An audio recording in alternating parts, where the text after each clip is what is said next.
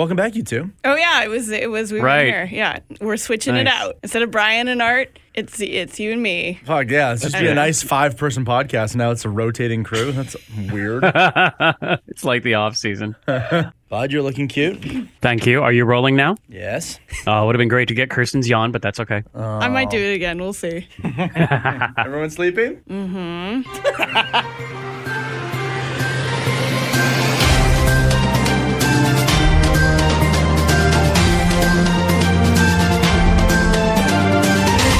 Today on the Geek Out podcast, iPhones are detecting roller coasters as car crashes and calling 911 about it. Oh, that's funny.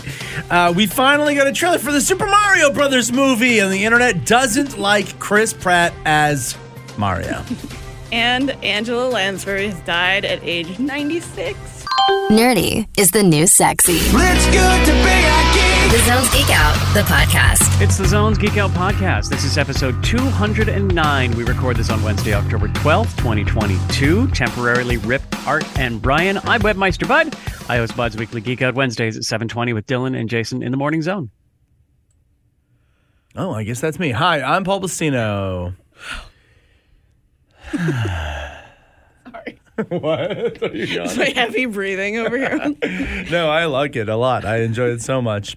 Um, yeah, that's it. That's all I really have today. It's just it's me. Hello, it's a me. It's, It's We have, we have a great Mario. Wow. Thank you so much. Oh, do you want to know what actually though? Someone did just say to me, someone who doesn't really know me, I was saying like, "Oh, nah, Halloween stresses me out, so I'm just always Mario every year." And they said, "Oh, that's perfect." Someone Really? has just seen pictures of me. Oh, oh, I see. I was like, why is that offensive? Oh, okay. I see. I Yeah. I yeah. So I One. suppose- Right. Uh, yeah. I was like, no, no, you're correct. That is perfect. And I should be playing Mario in the movie, but I ain't. And we'll get to it. Um, I'm Kirsten James, and I just want to say, uh, it was really nice listening to the podcast from last week. Uh, I, I, I totally forgot to listen to it because I, I'm not in the habit of listening to it when I'm on it. Really? I don't. I don't usually listen back to hear the things that I say. Why? It's And- good. You say good things. You should listen to it. And uh, I, so I totally forgot, and I did not listen to it until yesterday. And then I was going through my podcatcher, and I was like, "Oh, I've listened to all this shit," and I was like, "Oh, there's a new Geek Out podcast." And I gotta say, like, I had uh, like a pretty rough week last week, and listening to that podcast yesterday, it just made me feel so warm and fuzzy and smiley inside. and it was so nice to hear you guys. And yeah, I should stop forgetting that we have a podcast and listen to it sometimes. What? Just the one me, me, Art, and Brian yeah, made you happy? yeah, it was just, it was Good. nice. It was I liked it. fun listening to you guys bro out, and uh, I haven't finished it yet because I listened to Pete Meal. So right now, you guys are all just talking about eating McDonald's. Oh, I was gonna say stay till the end because we Oh, I will. debate the McDonald's. uh, what is y'all's McDonald's order these days? What do you? Yeah, because I I'm pretty proud of my uh, double McDouble add bacon and also add McChicken sauce. I don't know if Oh, I yes. said McChicken that's sauce for the win. that's yeah. the secret ingredient over there. What do you guys usually get when you go to McDonald's? I just get a Stop hamburger saying it that way. with extra pickles. One hamburger. Yeah, with extra pickles. Really? Like it's Just- got to have. A, like so many pickles on it that when you're putting the pickles on, you feel like you might be going insane or that I am insane. Sure. That volume of pickles. Yeah, I like that. I like to say, uh, "Hey, fuck me up with pickles." Or if Uh, I that's funny. If I'm gonna Go be ahead. fancy, if I'm gonna be fancy, I'll get the the fillet of fish, but with lettuce, tomatoes, Ooh. Ooh. and fuck me up with pickles. fuck me. Oh with my pickles. God. Wow. Yeah, but mostly just that hamburger. Interesting. Okay. All right. Okay, Bud, go on. Uh, single hamburger or hamburger and a half, as in like getting three and splitting between two people. Oh. Again, with extra pickles. Yeah. Um, we have the same or- McDonald's order. Yeah. Weird. Yeah, yeah. Um, or if I'm feeling fancy, uh, the McChicken, and I make sure I get some pepper to put on because uh, when I when I worked at the Big Yellow M for many years, many years ago, uh, my go-to uh, the fry dipping thing was a shot of McChicken sauce and a bunch of pepper. Yeah. oh, I just whoa. really enjoy it. Yeah, yeah, yeah, yeah, yeah. yeah, Okay. yeah, yeah, yeah. Someone recently said to me too uh, that you got to get, and I forgot about this. I haven't done this in years, but you get the uh, plum sauce. Never done that. Sweet and sour. Yeah, that's right. The sweet and sour. Okay. Uh, what- Okay. What's Okay. plum? That's like uh, more ethnic food. It calls it. That's more. Asian, yeah. Asian, yeah, yeah. Um, so sweet and sour, and then McChicken sauce, and you swirl those together. Mm, yeah, and that's that. a I don't like. delight. I don't like that. There, I, there was people that were big proponents of that because when I also worked at McDonald's, Mm-hmm. and no, no. uh, yeah. and pepper, pepper. You know what was good Oh, though? You take the McChicken sauce and the hot mustard and mix it together. Mm, that yes. was my jam. All right, we all like McDonald's was one of the holdouts for hot mustard as opposed to honey mustard, and I it's my favorite my favorite sauce. Yeah, screw hot honey mustard, mustard. my favorite. Who needs bees? on your fries or Mm-hmm. chicken McNuggets. All right, two weeks of good endorsement for McDonald's, I guess. Uh, this week on Bud's Weekly Geek Out, It's a wonderful restaurant. that definitely needs our coverage. um, talked about, uh, especially with the iPhone 14, uh, when that came out in September, there have been uh, ramping up false uh, 911 calls from an automated voice uh, saying the owner of this iPhone was in a severe car crash and is not responding to their phone because the phone is in the pocket of the person riding a roller coaster and does not hear the phone saying, I think you've been in a car crash, you know, and interacting, in, to getting, trying to get the person to interact with the phone um, to say, I'm not dead. And when the person doesn't interact, they call 911. They give longitude and latitude, and then the fire trucks and the ambulance show up at Dollywood. Oh, boy. And it's just because they've been riding a roller coaster. And um, there have been six of these calls that were turned over um, from Ohio uh, Warren County Communications Center. And, uh, you know, I, prank 911 calls and false 911 calls kind of the same thing they both divert from actual emergencies so probably uh, an issue that apple should fix So maybe it said this in the article, Bud, and Paul, as a proponent of a defender of whatever. Hmm. As far as I know, Bud, this fall detection does not actually get turned on automatically on your watch or phone unless you're over a certain age. I believe. Yes. this is crash this detection new. car Yeah, crash Yeah, detection this is new. oh, this is different. Okay, Yeah. so never mind. Um, it's automatically on. Evidently, looks like it yeah or it's or it's just one of those things you've had to turn on and then in the myriad things that you accept at the beginning of your iphone hello hang on. Sorry, there's a weird voice in the room. What are we listening? Is that your phone? No, Someone's talking about you- eating a kiwi. You guys hearing it through your cans No. no, it's like in the room. You can't hear it. no oh this is fun Wait, it's not, I think I think it's coming from my phone. eat it like an apple. You're allowed to eat the skin.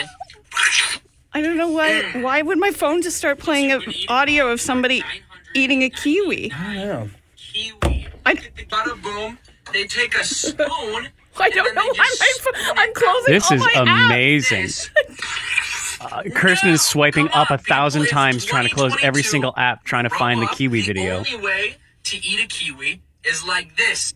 It was I guess it was Instagram. That is so weird. anyway, I don't know why that happened, but also Oh maybe God. iPhone has crash detection and like boring podcast detection. And like, put this video about kiwis on real quick because gonna spice up this podcast. Uh, yeah. Imagine if that went off in the middle of the night. You'd be terrified. Like, like Johnny, someone's eating kiwis in the house. that, oh, yeah, terrifying. Oh, brother. Okay. Wow. Well, that segment cannot be made any better. We should probably move on. no. uh, Well, I'll just yeah. The crash detection. th- They've got to do something about this. Obviously, it'll be interesting to Hugely. see what they do about it because yeah, no, this is a new feature for the iPhone 14. When it thinks you've been in a car crash, it automatically calls 911. That's- Wow. yeah, more than the, the fall detection. Um, so I don't know what they do about this, Bud. Any ideas? Is this something that's like big PSA? Hey, you're going to Dollywood. Make sure you turn off the crash detection. Uh, now do Dollywood we, has put up signs to that effect. signs. Oh, boy. Yeah, they say turn off turn off this uh, the crash detection, or put your phone in airplane mode, or don't bring it on uh, the roller coasters. There are signs up that say stuff like that. not Dollywood, but are we talking about like every every big like Disneyland? What putting up signs like it? Well, oh, I'm I'm sure, especially with this story circulating, um, and I've been hearing this story a lot since I reported it. Absolutely, I I think this will make the rounds, and yeah, people will be putting signs up at more places. Like most of the the six calls came from uh, Mystic Timbers, a, a roller coaster at Kings Island Amusement Park in Ohio, and like between that that, and Dollywood, I'm sure that yeah, th- this will sort of be um, just something you have to deal with. That's so interesting. Like if you think about that from a developer's perspective, like they're like, "Oh, look at this cool new thing. It's going to save lives and help people," and mm-hmm. you know, and then just like not to think through the use case of like, what is a situation where someone might have a phone in their pocket that this might accidentally go off, and no one thought of a roller coaster. Oh, roller coaster. No Yeah. one at Apple had ever Great been on a roller coaster in their life. Yeah. you feel like they would like roller coasters, but I guess not. Yeah. Anyway, weird. Coming soon.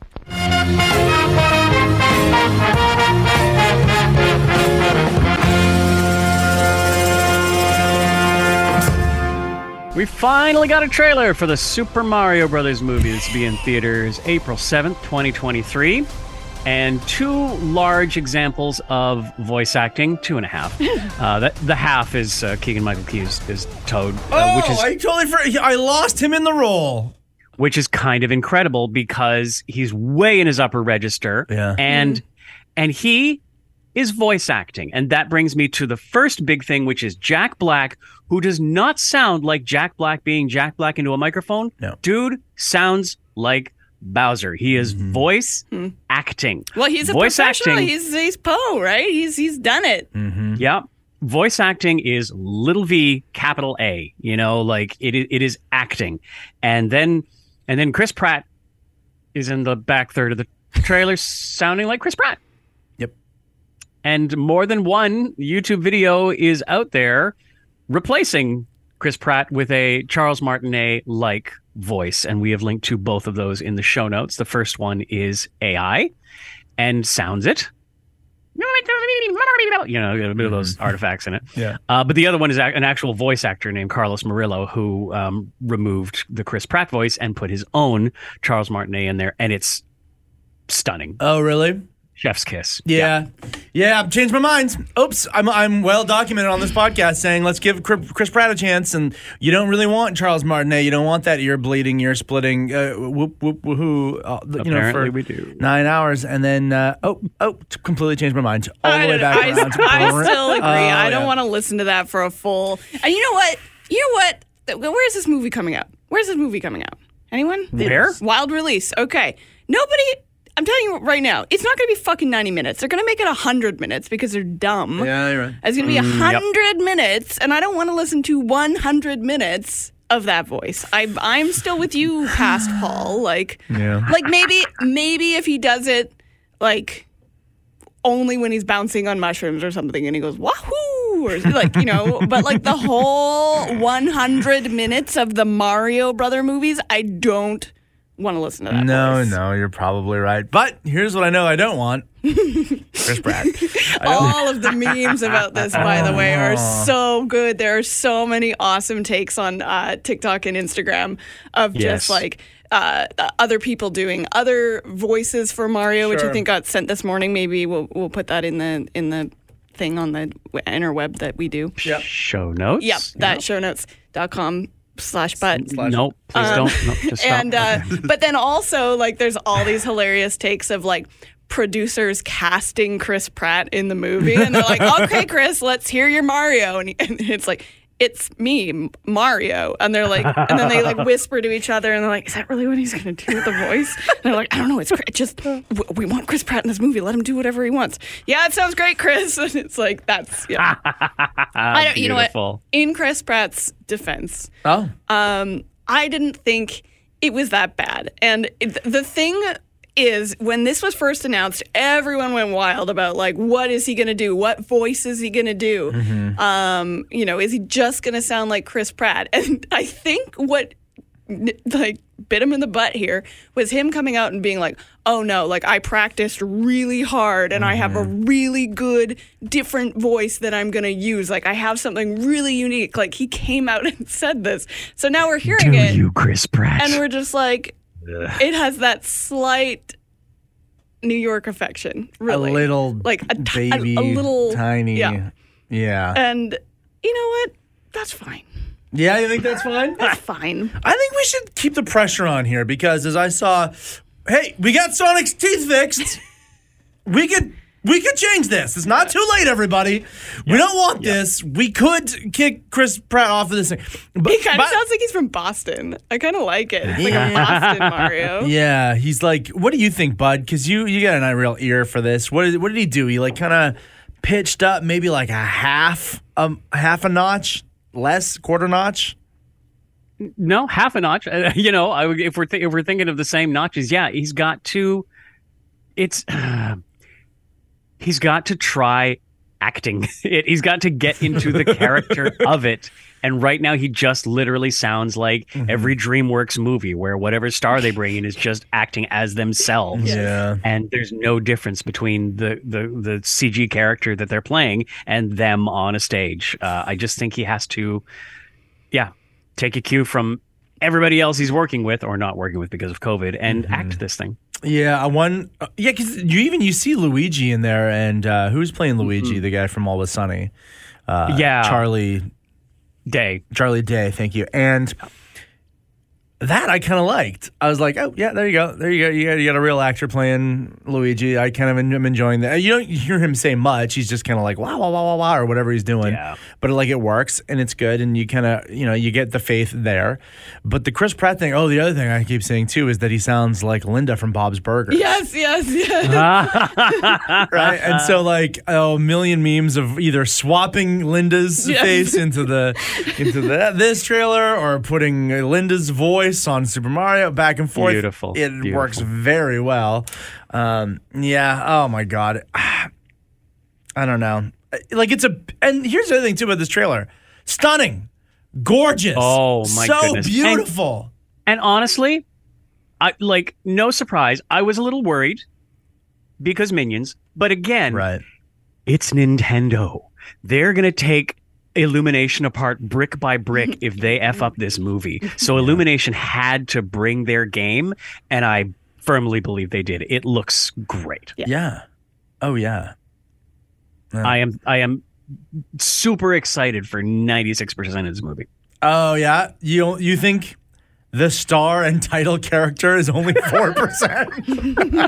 If we're lucky. I don't know. I, yeah, Yeah, okay. I don't know. That's I- probably a high percentage. well, listen, and we only saw a little baby bit of it too, so maybe it's maybe it won't be so bad. But I think we should fix Sonic's teeth. what a great way to put it. Hashtag fix Sonic's teeth. yeah. Okay, we have our first full trailer for the White Lotus season two. This will be the HBO Max series, October 30th. That's coming right up. And this is the one that is set in Sicily and has Aubrey Plaza among others. I don't know why are you doing eyebrows over there. Oh, because I love uh, White Lotus so Oh, much. okay. Don't you? Yeah, he's eyebrowsing like, oh, I get to play the music again. I just thought like maybe I missed something in the trailer. I don't know. oh, just that Sexy. it rules. Oh, it's a very sexy. It's extremely sexy. Last week, your guys' discussion about White Lotus and how the music kept coming in and out and in and out. Great production, Paul. That was very fun. Well, thank you. Oh God, I love this music so much, and the show too. Oh my God, and this season looks incredible as well. Looks intense. Yeah, Not looks- just as much drama as we've come to expect. A body bag. I kind of, you know, I would have mm. Oh wait, happy did we to. get cabooses for that? We did We like a don't thing where we went around. Yeah, I guess we have to watch about it. Yeah. that. We Yeah. did a thing where we went around and we and if there was going to be a death or whatever. Anyway. Yeah, so that we've only seen a body bag. Maybe they're carrying a, a- I don't know, They're keeping balloons the ice for the Flaming or- Lip yeah. show. I don't know. um, I would have preferred not to have seen that in the thing. Like he saw a gun, you know, and that's great. There's big drama. Mm-hmm. Um, the body bag is just so much of a hey, come back and watch. I bet it's two." a I bet it's a red herring. Oh, That's what that's what I'm thinking too. Like It's literally in the body bag. oh oh, a big red fish. Yeah. could you imagine what a trope that would be? Yeah. oh, that's funny. Uh, But yeah, it. looks And- great. And love that it's coming so soon at the end of this month. Oh, too. there's too much content. Oh, but you know what? Agreed. Everything goes. to- Agreed. everything gets pushed to the side for me for the White Lotus. Good. Good. I'm glad. Next, Enola Holmes 2. This will be the Netflix sequel film with Superman and Millie Bobby Brown, Eleven. Superman as and Enola Eleven. Holmes, uh, Eleven, yeah, and um, Superman. Henry Cavill Yeah. as Sherlock on November 4th and looks cute and fun and fourth wall breaky and they this bit more of a team up this time, which is kind of cool. Yeah, Brian was spoke quite positively about that first one. Hey, It was all right. I, yeah, I, I don't remember how positively I spoke of it. no, Uh, well, I, I remember enjoying it, but I yeah I don't remember how positively it was. I really wanted to see it. I just haven't gotten around to it it yet. like is a it fourth wall breaky in the first one? yeah, Oh, cool. I like it. yeah, That's great. I think it was like a fun cutie. I think it was a bit long. Next up, this is really interesting. Um, when you when Net, uh, Netflix posts these trailers to YouTube, they always title it Wednesday Addams. That is not the name of the series. The name of the series is Wednesday, but they're doing this for SEO, for search engine optimization. So, a new trailer for Wednesday, which gives us Christina Ricci right at the end, um, who of course played uh, Wednesday in previous films, and shows who's us. she playing this then? oh, she's just like an administrator at the at the Nevermore Academy. Oh, okay. It's just like a just like a cutesy little uh, c- uh, cameo, and we see Fred Armisen for the first time as Uncle Fester. Uh, anyways, this will be a Netflix series dropping November twenty third. Having Fred Armisen in this thing gives it a little bit of, like, even weirdly more than Christina Ricci, it gives it a little bit of weight.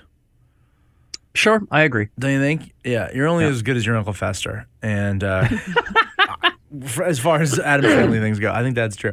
Hey, also, why did I think that when we first reported on this, I think I assumed that Christina Ricci was back playing Wednesday, that it was a, a show, it was going to be a show about the adult Wednesday Addams. And then I forgot about that when the trailer came out. And I was like, oh, yeah, okay, a different person, whatever. And now that Christina Ricci is actually in it again and we're talking about it, now I'm thinking, now I'm disappointed because I think I wanted that. Oh, interesting. Yeah. Nah, it's uh, I mean, Jenna Ortega is no slouch. She's No. going to be a great Wednesday. It's that's very true, and I suppose like is Wednesday Addams just that character that needs to be a teen or preteen girl in every iteration? We cannot, we simply cannot stray from. Um, for a demographic, probably. you know, But again, like Everybody what is a- the friggin' demographic for the Addams family? uh, yeah, fair enough. Yeah. All right, the final, third and final season of Star Trek Picard got a teaser trailer at New York Comic Con. This will be a Paramount Plus series uh, dropping February 16th, 2023. All of our old favorites are back, um, but a new enemy and an old hologram. Uh, the hologram for Professor Moriarty that um, Geordi La Forge made from the holodeck shows up at the end of this trailer for some reason, um, which is quite interesting. And yeah, whatever motivation the antagonist has is very Star Trek. It's very like, I hate Picard so Yeah. much. Mhm. We're going to burn the ground beneath his feet kind of Yes. hate. Yeah. And where do these hates come from? You know, and there's undoubtedly going to be some part of the series where Picard made a decision a million years ago, affected this person, and they never knew until this person starts coming back and firing at their ship. But uh, another action-packed season of Star Trek: colon Picard. Oh, yeah. The very fact that you say that that's very Star Trek it gives me a little bit of a bum out because that's very Wrath of Khan.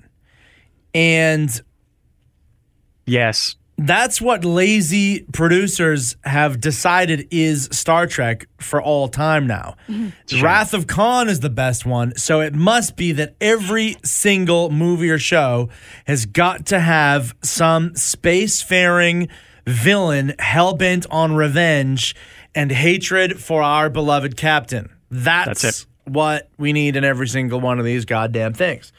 And so that's that plagued the J.J. Abrams movies. Okay, every single one of them has to have a Khan, yeah. including the one where it was literally. I was going to say one has a Khan. it's legitimately gone. Uh, you know, and and so same with this thing too, right? It's just like it just it just smacked of more of the same kind of schlock that I am disappointed with with this series. But I will say, from the looks of this trailer, it'll be neat to see all our old next generation favorites finally, and they play nice with the people from Picard who we now love, I suppose, after two seasons. And but it also looks like just the same action schlock, but finally in space. Finally, we get some friggin' space battles in your space show. your action space show and some and some enterprises. It looks very uh, spacey. Yes. Right? Yeah, and so they're actually on some spaceships that look sort of like the Enterprise, which they really didn't do for the first two seasons. So, once again, I'm ready to have my heart broken by Picard. Related, we have some new cast members announced for Star Trek Discovery season five, which I still can't believe is season Yeah, holy five. Shit. Um, we have a Canadian actor named Elias Toufexis, who was in Smallville and Supernatural and Criminal Minds, another a number of other things. I think he's just like, like I won't say a bit. Like, he hasn't had like a big feature thing. Uh, we have a Canadian Israeli actress named Eve Harlow. Um, she's you know she was at Tess in Agents of Shield, and again did a few other things. Um, and then we have Callum Keith Rennie, a British born Canadian. So these are all Canadian actors um, who I remember Callum Keith Rennie from Due South. Does anybody remember Due Yes. South, the show about the Mountie? Yeah. So um, Fraser's uh, the Mountie, his partner's name was Ray Vecchio. And I think in season two, Right. That actor just disappears and Callum Keith Rennie shows up and is pretending he's Ray Vecchio and um, uh, Fraser spends the first half of the season trying to in his very Fraser analytical way disprove that he is not uh, Ray Vecchio. Really? Um, But Yeah. the, the Oh, Mountie, gr- it's just, great. just for clarification, if never one's seen uh, Due South, the Mountie is not Frasier, Kelsey Grammer. The Oh, Mountie's name is Fraser. yeah, yeah. yes, sorry. His name is Paul Gross in real life, and yeah, he, he, Yeah. he uh, the character he played was Fraser. Yeah, at one point they're in the car, and he hands he hand uh, Fraser hands um, this fake Ray Vecchio a sandwich, and he bites down on it, and inside the two pieces of bread were actually like. Um, like crime scene mold, and he's just taken an impression of his teeth. Like this is the kind of proof he's going for. That's Besides the fact that it's a completely different person, Fraser just needs to prove it to himself. Due South was a funny. great and It funny series. good- yeah. Yeah, and the dog's name was Diefenbaker. Diefenbaker! Right, right. Deep. Anyways, yeah, they're all coming to the next season of Star Trek Discovery, season five. Oh, great. Um, great. Final trailer Violent Night. Um, this came up as a sponsored ad for me on Twitter. And when I went to get the YouTube video for it, seven other, like, Universal Pictures Belgium or Universal Pictures, you know, like uh, Portugal, all these different trailers came up. I never got one from like Universal Pictures North America. And so they all came up with these hilarious uh, subtitles. But, anyways, David Harbour, our friend from Stranger Things and Black Widow, is Santa Claus and doing his rounds when uh, evil consort of bad guys come in with their guns and try to rob this family. And Santa Claus basically beats them up. And honestly, it doesn't look super, super bad.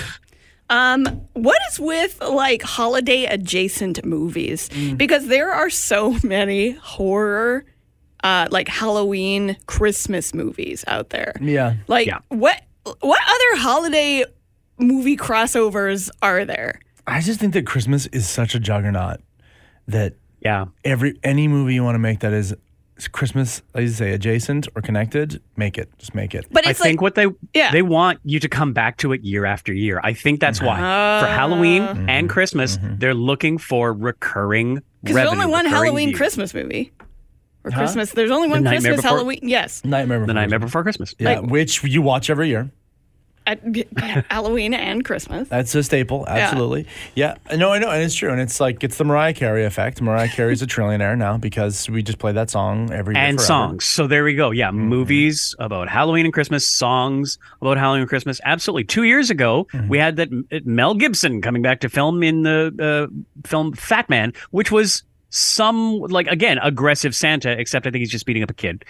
Um, and now we have uh, this one with David Harbour as Santa Claus beating up bad guys. Oh, they're cranking them out. This is just birthing them. And John Leguizamo, the best Luigi from the best Mario movie. Oh boy, I hope that's not the case.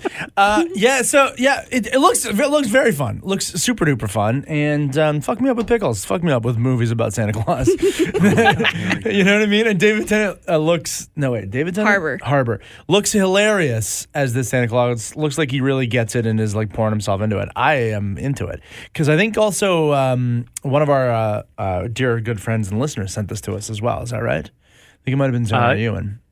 Oh yes, this yeah. Yeah, yeah. and I was like, wow, thank you so much. Looks great.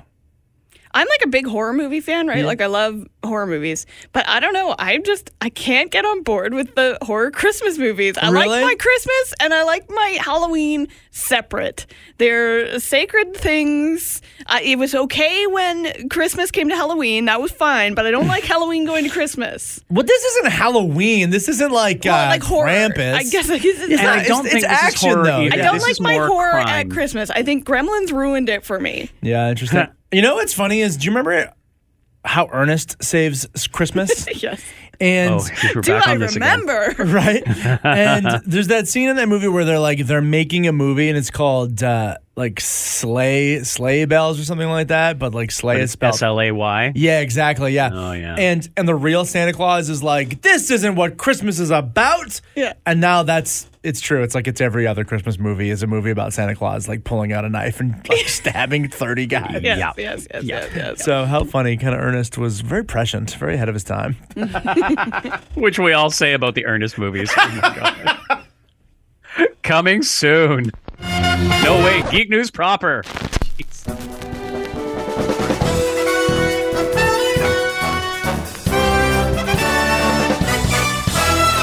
Ah, Angela Lansbury has died at the age of 96. That's a good life to have led. Shame. She apparently it was like five days before her 97th birthday too. Oh, man. Just Almost made the her. record. Round her up. Most people would know her from Murder She Wrote, or of course as Mrs. Pot in Beauty and the Beast. Or as I talked about, I feel like I willed this into existence Oh, no. because at our Ah. live pod You killed her. at our live pod that was apparently famously awful. Was that bad? Did I you agree with that? I didn't listen to it. Oh, I it's don't know. trash. It's junk. I It's didn't junk. to it. Live pods all are bad and shouldn't do. I think I think the production. I think it sounded good. Okay, at least like All like- credit to Brian. Yeah, because of Brian. Like it sounded good. Like Yeah. Because yeah, when I see a live podcast come up in my feed, I'm like, oh, it's gonna sound shit. And ours sounded really good. that's true. It, it sounded. You could hear the empty room. It was perfect. That's just what you like. but I, anyway, I think I willed this into existence because at that podcast, um, I was talking about bed knobs and broomsticks. And when do I ever talk about bed knobs and broomsticks? So rarely. Right. Never. Twice now, though, in two and a half weeks.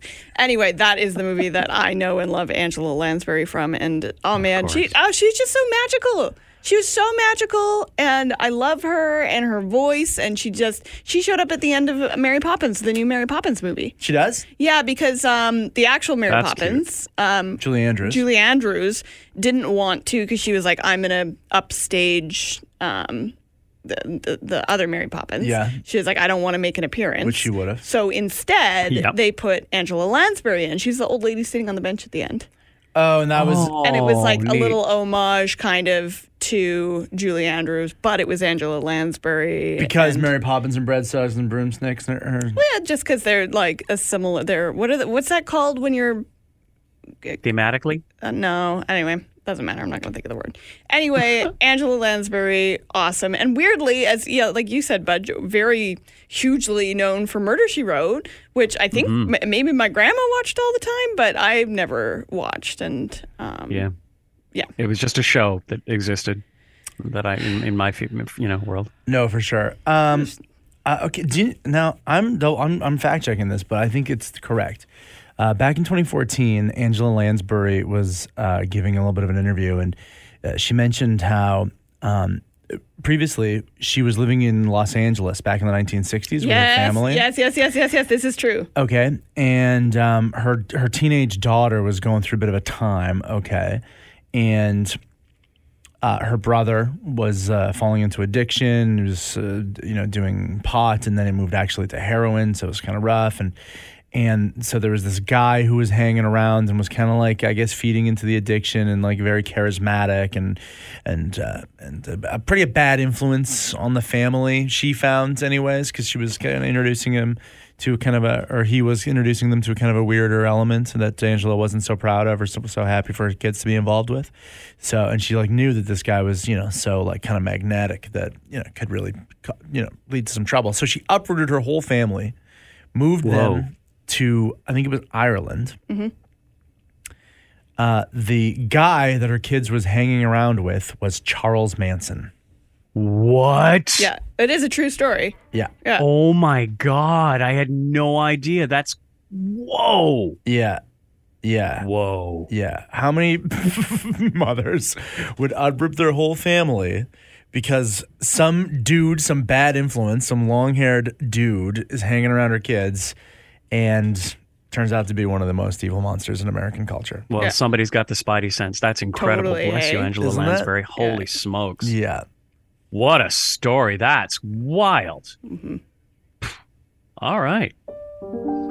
Well, then, um, Glass Onion will come to theaters for a week, uh, November 23rd to 29th, before it premieres on Netflix um, after just being for a month on December 23rd. Absolutely. 10 tickets, please. That's where I want to see that. That's where I want part I love so much of the original Knives Out viewing experience is that it happened in a theater. I think it was the first Yeah. movie I'd been to in a long time or it was pre-pandemic, I think, right? Yeah, it must have been. Yeah. Yeah. What were you going to say there, bud? Well, I was going to say it, the the deal right now is exclusively at um, AMC, Regal, and Cinemark theaters in the U.S. So we don't confirmed have uh, a Canadian tie-in, but I'm hoping obviously we will because you're right. Seeing this in the theaters is the way to go. It's so true. Yeah, look at time after time, everyone I talk to, it's always the same. Sure, of course, put it out on at home. People like watching things at home. I get it. Give me the theater option, please, for for decent movies, and especially movies like this where there's so much going on. I am going to be dicking around on my phone. I am just going to be dicking at home. Okay, and so I like seriously. I sat down the other day to watch like uh, the Lord of the Rings show. Like finally had uh, you know a bit of time to myself. had to throw my phone across the room. You know, put the cat on my lap so I wouldn't be oh, tempted then to get stuck. up and go. Yeah, right. Go get up and get the iPad out as well because I was just like tempted by that because I just wanted to watch one screen and I can't do it at home. It's so difficult. It's Not- tough. Not It's a movie tough. theater. Not a movie theater. You are trapped. It's dark. Touch a leg. Watch a movie. That's it.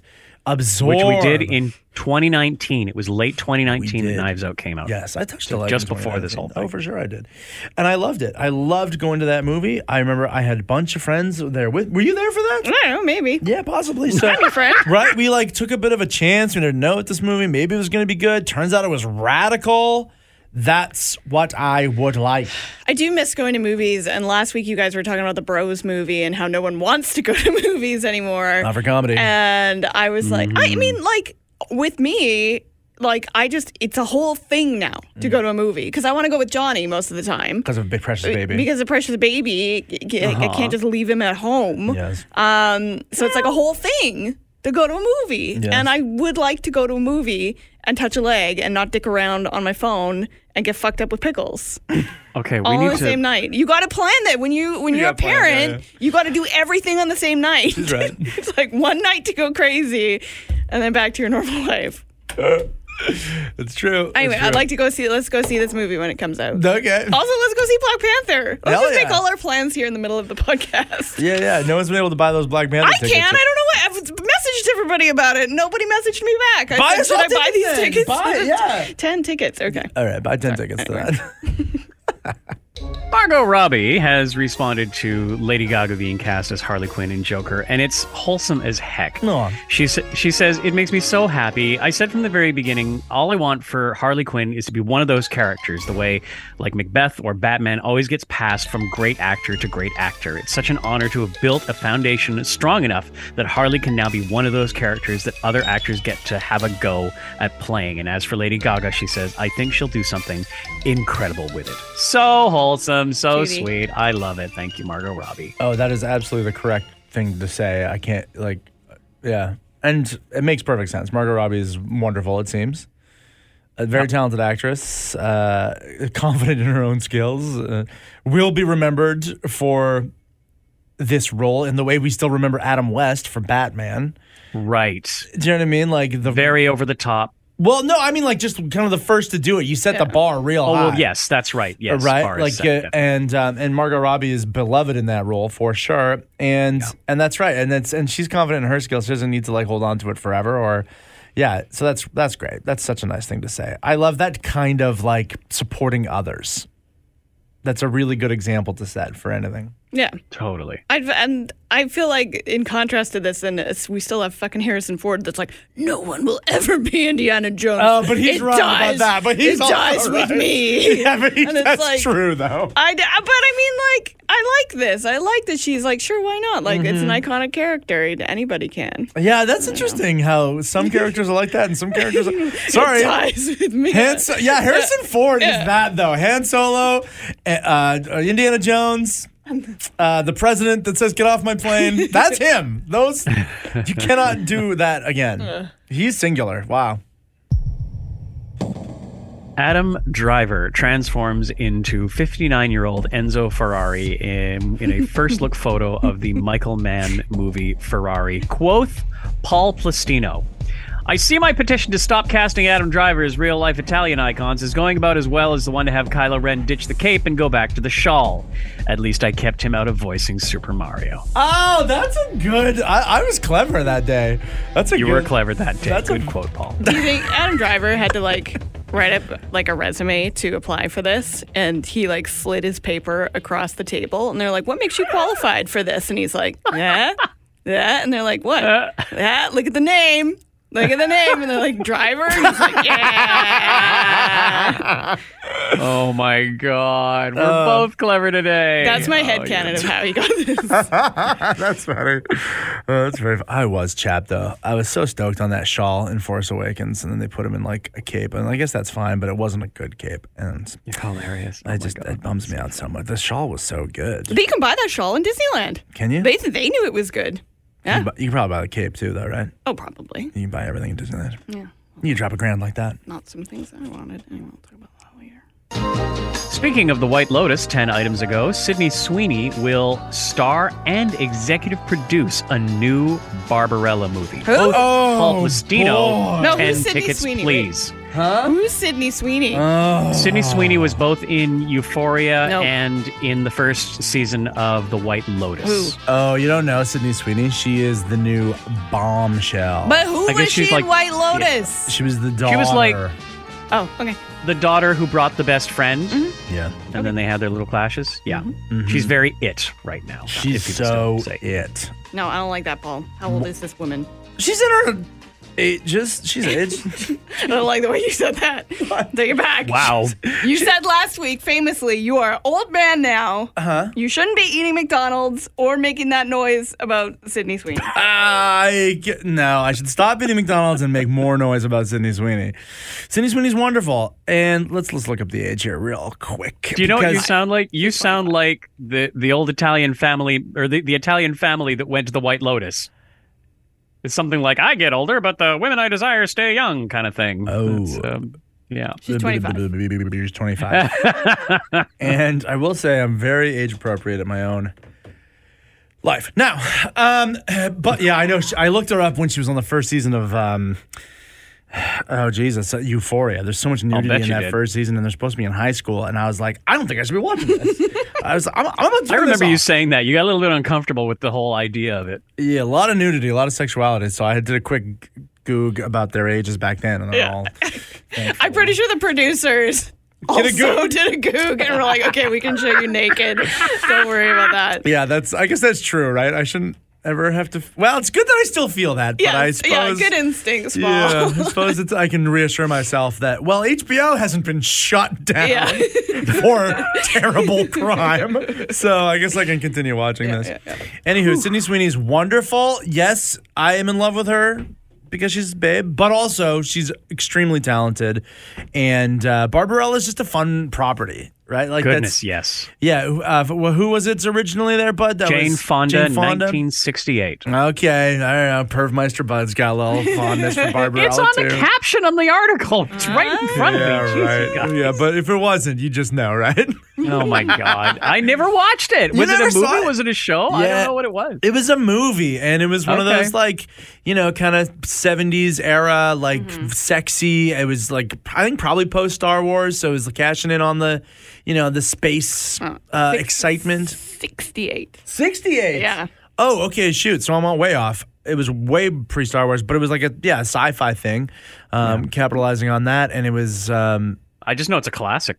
it is a classic. Yeah, it's like pin up in space Yes. essentially, and uh, Jane Fonda. Yeah, like the first scene is her getting out of her spacesuit, right? Like she comes in, and I think it's anti gravity as well. I think she's like spinning Oh, okay, okay. around, and she's taking her spacesuit off. I think she gets fully buckers too. Like it's great. Oh wow! Great, great. And then she goes on a silly, campy adventure. Like it's just fun and silly and sexy. And uh, like me. And so I, uh, kindred. and so this will be a fun reboot, remake. I think it's been enough time. And I think Sydney, Sydney Sweeney is mwah, perfect for this role. So the news came out, but there was the whole live pod and then lots of things on the cue sheet, and we kind of skipped over that. There's going to be a movie for Community coming to Peacock. Thank you for hitting this. But Dan Harmon, uh, the, created the series, is not sure if Chevy Chase will be coming back. Uh, literal quote: "I don't even know if it's legal for him to come back." Um, they're, they're, they, those two had some clashes, and there were apparently some racist things Yeah. Mm. said, and yeah, so it's it's not likely. It seems it would be surprising if Chevy Chase did come back. Yeah, it's too bad because like his character was a good character in Community, Very but like. I, they don't Yeah. need to bring him back. Like, yeah, I, I, however many years ago when all this went down, like that is what I heard too. It was like a racism and abusing people on set and just uh, just generally not being a good human. And Yeah. sorry, it doesn't matter how cool or good your character is. You you you're just written off the show, and that's what they did. They Yeah. just they just wrote him off the show, and nothing. Nobody, I don't even think ever mentioned him again. right. So Did Yeah. you watch this? Were you a fan? yeah, I really liked Community. Me Um, too. I feel like it's been a really long time though, so now it's just like Mm-hmm. gone into like the the background of all the other uh, sitcoms that I've ever seen. Yeah. But uh, at the time, yeah, I remember really, really liking. What I would be curious about more than Chevy Chase, because whatever fuck Che- Chevy Chase, Yeah. is is Donald Glover coming back? Because Yeah, he was no not kidding. mentioned in the like they're like all the cast and the, you know they they list everybody off, but Donald Glover is not mentioned, and so uh, similarly he he left the show because of I think some creative differences Oh. and also around how his character was portrayed. And then, you know, of course, to become ultra famous and uh, be Yeah, kinda had a bit of a shift there. Yeah. So I wonder, I wonder if if he's going to come back because that dynamic of um, Troy and Abed, Yeah. like that, I would miss if it was not in the movie. Did you watch the like later seasons when these characters started dropping off as well? Like when it went to Hulu and that? No, I haven't watched the Hulu season. I know, that was the sixth season. I think I've watched the five because that's always their petition: six seasons in a movie, six seasons in a movie. Right. Um. So I think I've watched five seasons. Yeah. I did not watch the sixth on Hulu. I just I think that that it's such a bummer when the cast kind of falls off like that because Mm-hmm. it's true those first few seasons with yeah Chevy Chase's character was hilarious like biggest laughs on the show kind of came from him Yeah. such a fucking bummer that he's an asshole um, such a bummer that yeah Donald Glover if there were differences that kind of led to some bad blood that wouldn't kind of allow it for him to be easy to come back. That would really be a bummer because he also, yeah, huge part of the show adds so much cool factor to it now, obviously, but also he's it's not just childish Gambino stuff. Like that guy's busy, right? Like he is producing, I think it's what's the drama that he produces possibly for HBO that's like uh like I think Atlanta. uh, yeah, that's right Atlanta. That's what I thought too. Um, right? So like he's swamped with that. It would be amazing to see him go back to his comedy roots because the guy's got incredible chops, right? I mean, he comes from the Tina Fey school. You know, they worked together. He was a writer on 30 Rock. Oh, what? Oh yeah. Isn't he like super young? he was a child Oh no, he's two years older than me. when he started when he was doing that. Yeah, I mean like relatively, you Yeah. know, when he was writing on that show. But um, yeah, he's he's so funny and so talented in every way that it would be an absolute bummer to not have. That dynamic though, like Troy, you need that. like that it's so duo. staple. Like he, he- Danny Pudi is is great, but he was nothing without you know that combo. Anyway, They I'm excited yeah. for the movie. Like it was such a great show. Yeah. Um, if you've never seen Community, uh, definitely go back and watch it. It is very very fun. Like Mm-hmm. their um, Halloween episodes are awesome. Yeah. Um, they do some really fun specialty episodes. There's a little bit of fourth wall breaking. Like, Mm-hmm. oh my god, it's it's a it's a it's an amazing show. Dan Harmon just makes good things. I Mm. Think, yeah. Yeah, it's so good. The paintball episodes are Ah. incredible. Those are the big ones. Stuff but like, like, the fort, the, like yeah, the building the forts and stuff. all the like references to nerd movies and everything Mm-hmm. are so good. Um, but like every episode is just fun and there's good laughs in it. It doesn't have to be the big marquee episodes. But um, do you remember the Beetlejuice thing Yes, that happened? Yes. I think it was over like multiple. It was like over the course it was of a couple season. seasons, I think. Yeah, but Maybe one, but yeah. The, the, on the third time the show references Beetlejuice, Wow, no. it is. I think it's the Halloween episode, or maybe not even. But a person in a Beetlejuice costume walks by. And it's very subtle. It's very Amazing. subtle. Yeah. and it's and That's it's so good. And it, was actually the third time they mentioned Beetlejuice. It's That- it's just little so things like that. good. And that's what I love Dan Harmon for because Yeah. he'll put little things in that. Dan Harmon is like the Kevin Feige of comedy shows. Yeah. Like just like Nice. he's got Yeah. in his brain all of the things going on and makes like tiny little subtle things like that that takes so much work to work into a show that nobody's gonna freaking notice. Um, yeah, yeah, he's really good. So yay, good, good movie. Boo, Chevy Chase. yeah. That's it for Geek News proper. But one note for from the rumors and hearsay column: McKenna Grace, who played Phoebe in Ghostbusters Afterlife. Uh, comicbook.com says that she's excited to be returning for the sequel. This is not confirmation as far as I'm concerned. Yeah. I'm going to read you the quote. Quote, I'm constantly pressuring Jason Reitman, our director. I'm always trying to figure out what the story is. I literally have no ounce of a clue what the story is. If I knew about a Marvel film or if I knew about Ghostbusters, I'd be sitting here and be like, I'd have no clue. It's driving me nuts. I'm just excited to do a second one. I'm just excited to be Phoebe. End quote. Which is not confirmation, but it also could be a young lady who's hasn't quite been versed in what to say, what not to say, uh, and so maybe she has been. Conf- we we don't we don't know. I'm not I'm not saying that this is a thing yet, but anyways, she's excited for it.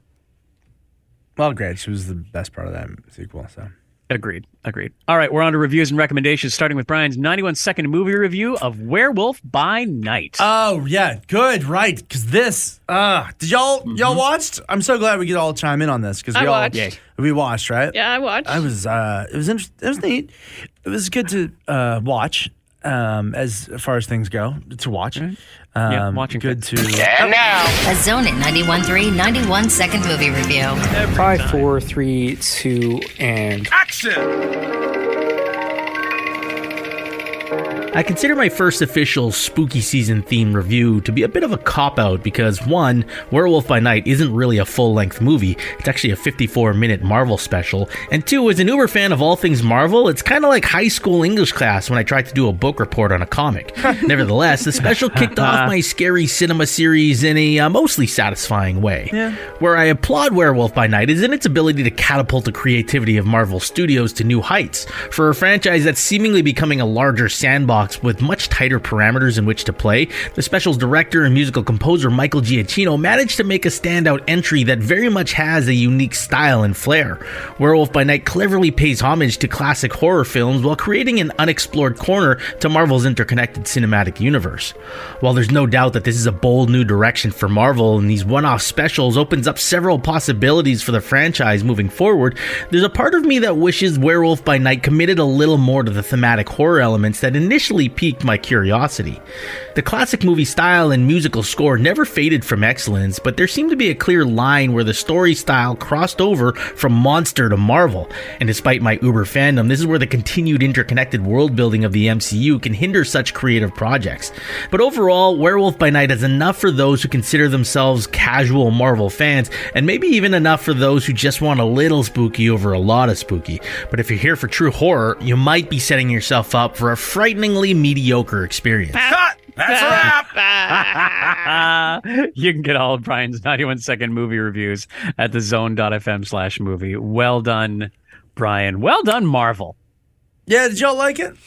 I agree with Brian. I went in and I was like, spooky time with Marvel, let's go. And then I was like, oh, this was just, I don't know, maybe adjacently spooky. Oh, it wasn't. Yeah, not not, yeah. not spooky, more just like thematic, Yeah. you know. And it's it was it was very much like first episodes of WandaVision, you know, very much just like I love when they embrace the era and they did that very well. Yeah. I thought it was fine. Yeah, I thought it was fine. Yeah. I liked uh, the, the, the uh, lead guy from Roma. He was from Roma. Roma. Also, he just only appears in movies that are in black and white. I think it must be in his contract. Evidently. Amazing. Yeah. yeah. Um, so Brian is obviously not here, but uh, did send through some just like MCU tie-in notes for this. Oh, let's hear it. Four Um, half and- pages, color coded. Yeah. and this this is uh, interesting that I didn't pick up on. Um, he said that it's despite that it's in black and white, it actually takes place in the present day MCU. So I don't know what uh, like. Interesting. that makes sense. That's Yeah. kind of the style of everything. Yeah. I, I don't know. It, it still felt old timey to me, and not just because of the black and white. I, I don't know. It still felt old timey, but yeah, it does take place in the present day ICU and or ICU.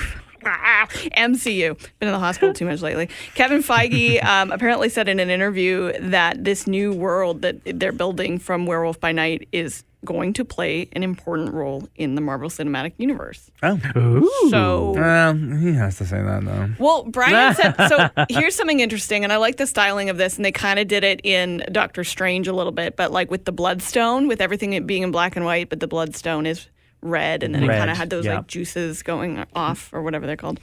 Lens flares. The, the no, like juices. Yeah, it says Oh, oh, yeah. Ether, okay, yeah. mist, I don't know, whatever. the juices. Magic juice. Um, so Brian said that the Bloodstone is an MCU relic, and relics have played, of course, an important role in the past. So, like the Infinity Stones.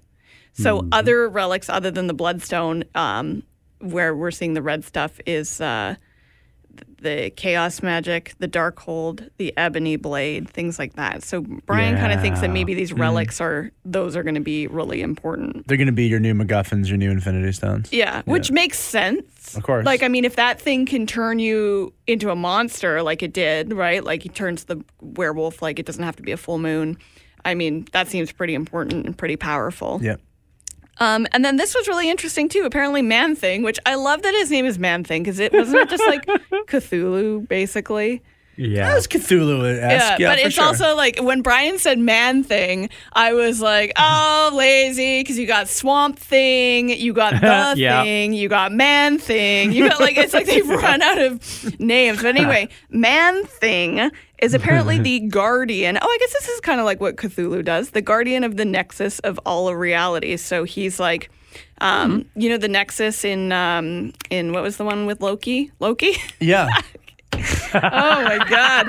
Um, So if he's not guarding the Nexus, the sacred timeline, if somebody's kidnapped him, so he's not guarding the sacred timeline, then somebody could get in there and like destroy it, and then maybe that's where the events of uh, No Way Home or Doctor Strange and the Mom. Right. happens. Okay. Okay. Yeah, so those were Brian's um, kind of nerdy insights into it, which I'm glad he sent because I, you know, very surface level was like, that was fine. Yeah, was it, great it felt like to me like it, it took place in a very separate and distant corner of the Marvel Cinematic Mm-hmm. Universe, which is I was fine with. It was like stylistically it felt Marvel, and then but it also was very unique and cool and and um and, and felt like an old timey horror, I guess. And it was a fun way to spend 40, 55 minutes or whatever it was. I like I didn't mind it. It was fine. I liked some of the elements. I liked when that man thing would touch you and then it would explode you from the inside out. oh, that was kind of cool. What the fuck are you talking about? What are you talking about? What are you talking about? That's what, What I are did. you talking about? You did It it, two touched you? times. No, it touched you- it touched the people in the movie. Oh, okay. What are you talking Just about? right. Do you remember that Wow, part? Where yeah, yeah, grabbed yeah. the guy by the head and just all of a sudden be exploding from the inside out. It was awesome. What do you guys think of the werewolf? Like what the werewolf looked like? Pretty good. I liked it. Yeah, kind of classic bad. horror movie, but like modern. That's what I was going to say. Yeah. Mm. It was, yeah, I guess very stylistically of the time. Johnny was very disappointed. We liked the big reveal scene and we liked that you didn't get to see the werewolf right away. Yeah. Because what your werewolf looks like, it's kind of like what what is your vampire going to look like? What version are you doing here? Yeah. Is it going to Right, look more what's like a era? man? Is it going to look more like a beast? Is it going to look nothing like like in between. Yeah. Um, and so Johnny was a little bit disappointed that he was more manny looking. Okay. Um, but it, More of a man thing. yeah, more of a man wolf uh, than a werewolf, I guess. But he, yeah, it is. It was very true to the era because in that time of filmmaking, like the special effects weren't what they are now, and so it literally would be a man Yeah. in a fursuit. Yeah. Um, so Do you have a favorite? Does or does Johnny mention a favorite Wolfman or werewolf? I think he likes the werewolves from the underworld. Like those are pretty spooky werewolves. Okay. The Lycans. Love the yeah. Lycans, yeah. Yeah. Um, Agreed. but I, I couldn't think of another one. Like those ones are pretty good. Like I like them to have like really big spooky drippy teeth. like the Lycans, right? Okay, yeah. Like I like them to be yeah, scary like that and big and not just like a man sized for Yeah, the Lycans were a great raw, gritty take Yeah. on the werewolf to that point. hmm Thank you, Underworld movies. Yeah. Okay, interesting. I haven't seen those, but okay, kind of neat. Kate Beckinsale kicks butt. Kirsten, please tell us about Hocus Pocus 2. Oh yeah, Hocus Pocus 2. Um, so that was another spooky movie I watched, and they did thankfully talk about virgins again. They brought it up. They didn't just gloss over. Oh, really? Yeah, but they did it really fu- in a funny way. Um, like this guy is telling the story about the original Hocus Pocus, and then he says like a virgin has to light a candle, and he's telling this story to like a bunch of kids, and of course the kid goes, "What's a virgin?" Nice. and uh, it, they're they're he's like it's somebody that and then there's like a mom like giving him a face in the background and he was like that's never lit a candle before and, and, and it was just really well oh, interesting. Does that mean that the whole candle lighting thing is like a big metaphor for sex? uh, maybe. Okay. Um, but it was just funny because yeah, in that original one, if you go back and watch it, holy crap, do they ever just like talk Yeah. about virgins all the time? And you're like watching as a child, like what the, what is this?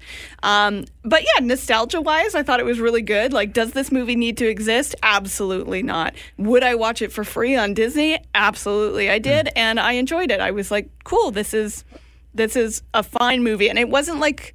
It wasn't like one of those sequels that they've put out that I'll watch and I'll be like, "Oh, that was terrible. They just put it out to make the money and it's ruined my childhood or whatever." I thought it was Sure. it was good. It had its um, you know, callback jokes, but it also had some more modern versions of the jokes.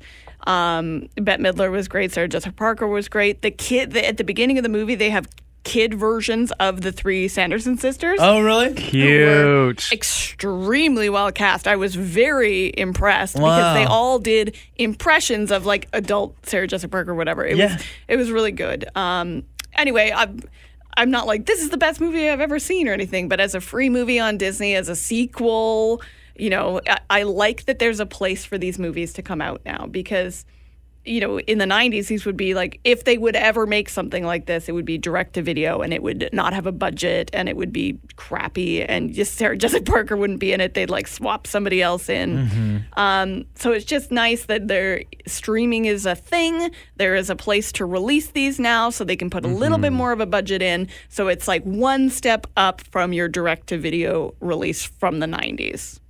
So yeah. I would like to take a moment to talk about Hulu Hellraiser, please. Uh, Oh, this it's was, out. You watched Yeah, it. Yeah, I'm surprised. I was very shocked last week to find out that your Dark Side Bud loves Hellraiser.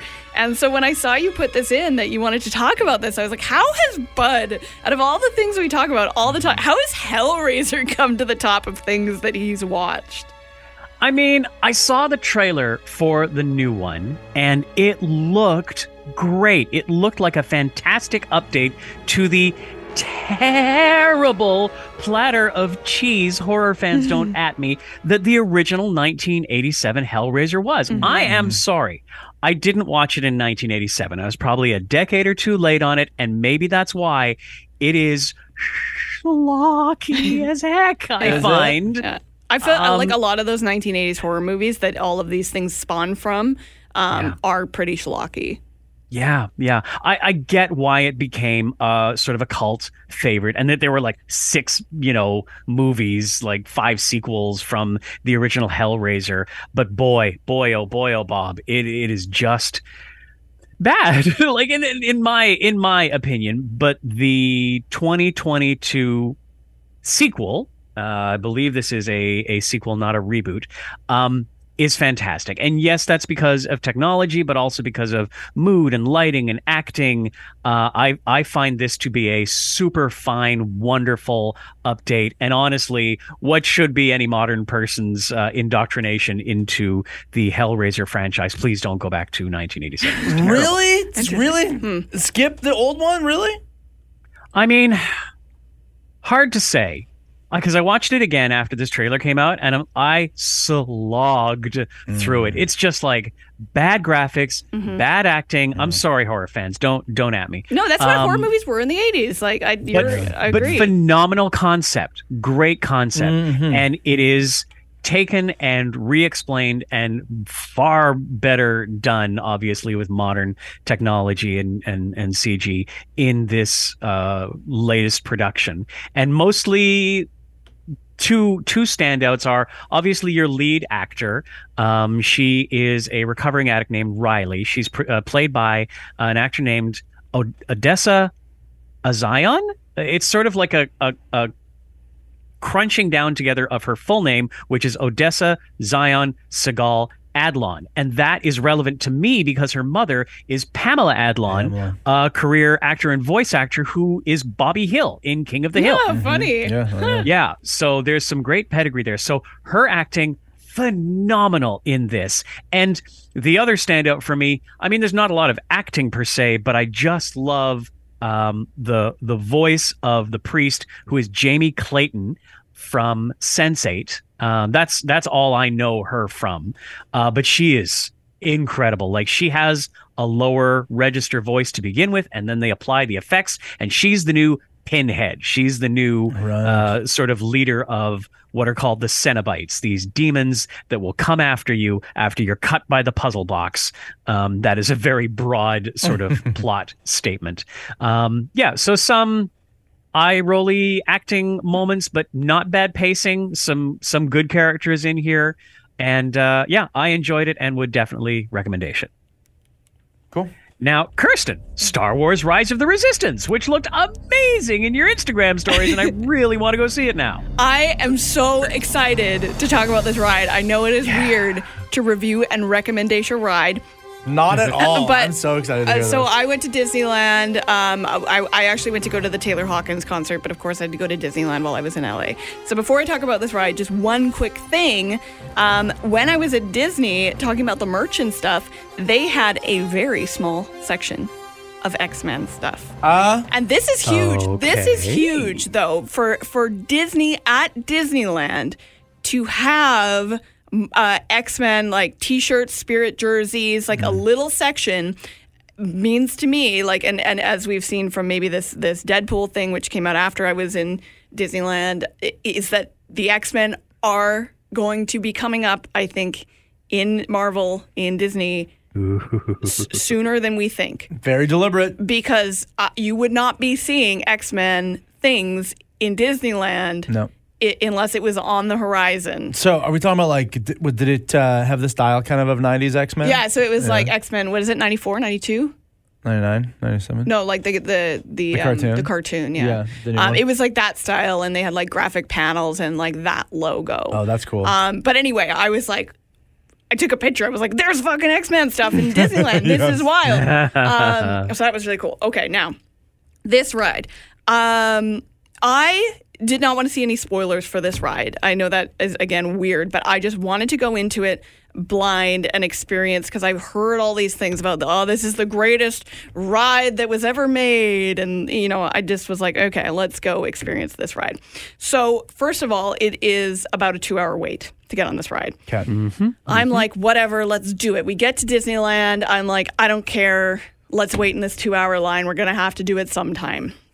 Um you know, by by the time you get to like through all the rooms and shit and you finally get on the ride, you're kinda like, Oh my god, it's been two hours. What what is this? Why I'm on the ride? Let's Okay, go. but all, are all the rooms and all the like the line is probably sweet. the line is actually not that Super great. themed, I'm right? Oh, th- very themed, but Oh. but like I was actually shocked that there wasn't more to do in line because That's Disney really is usually really good about that. Like there'll there'll be a video playing Yeah. or like a character Little talking, animatronic doing a thing. animatronic. Yeah, yeah. No, it was like very on theme that like you're a rebel and you're going into your rebel base and it's underground and like Mm. so there's like lots of stacks of um, cases and guns and it's like a rebel outpost, Yeah, right? yeah. But like no interactive anything, no even like little buttons that you can push because you know on the Indiana Jones ride, um, Yeah. they have that like um, bamboo pole Yes. in one of the rooms and Yeah. if you touch it, it's like the the ceiling's gonna fall down. Yeah, yeah. Uh, nothing like that. So the ri- the line thematically was good, but there was nothing to do, and it was just like I'm there okay was with that as long as there's lots to look at.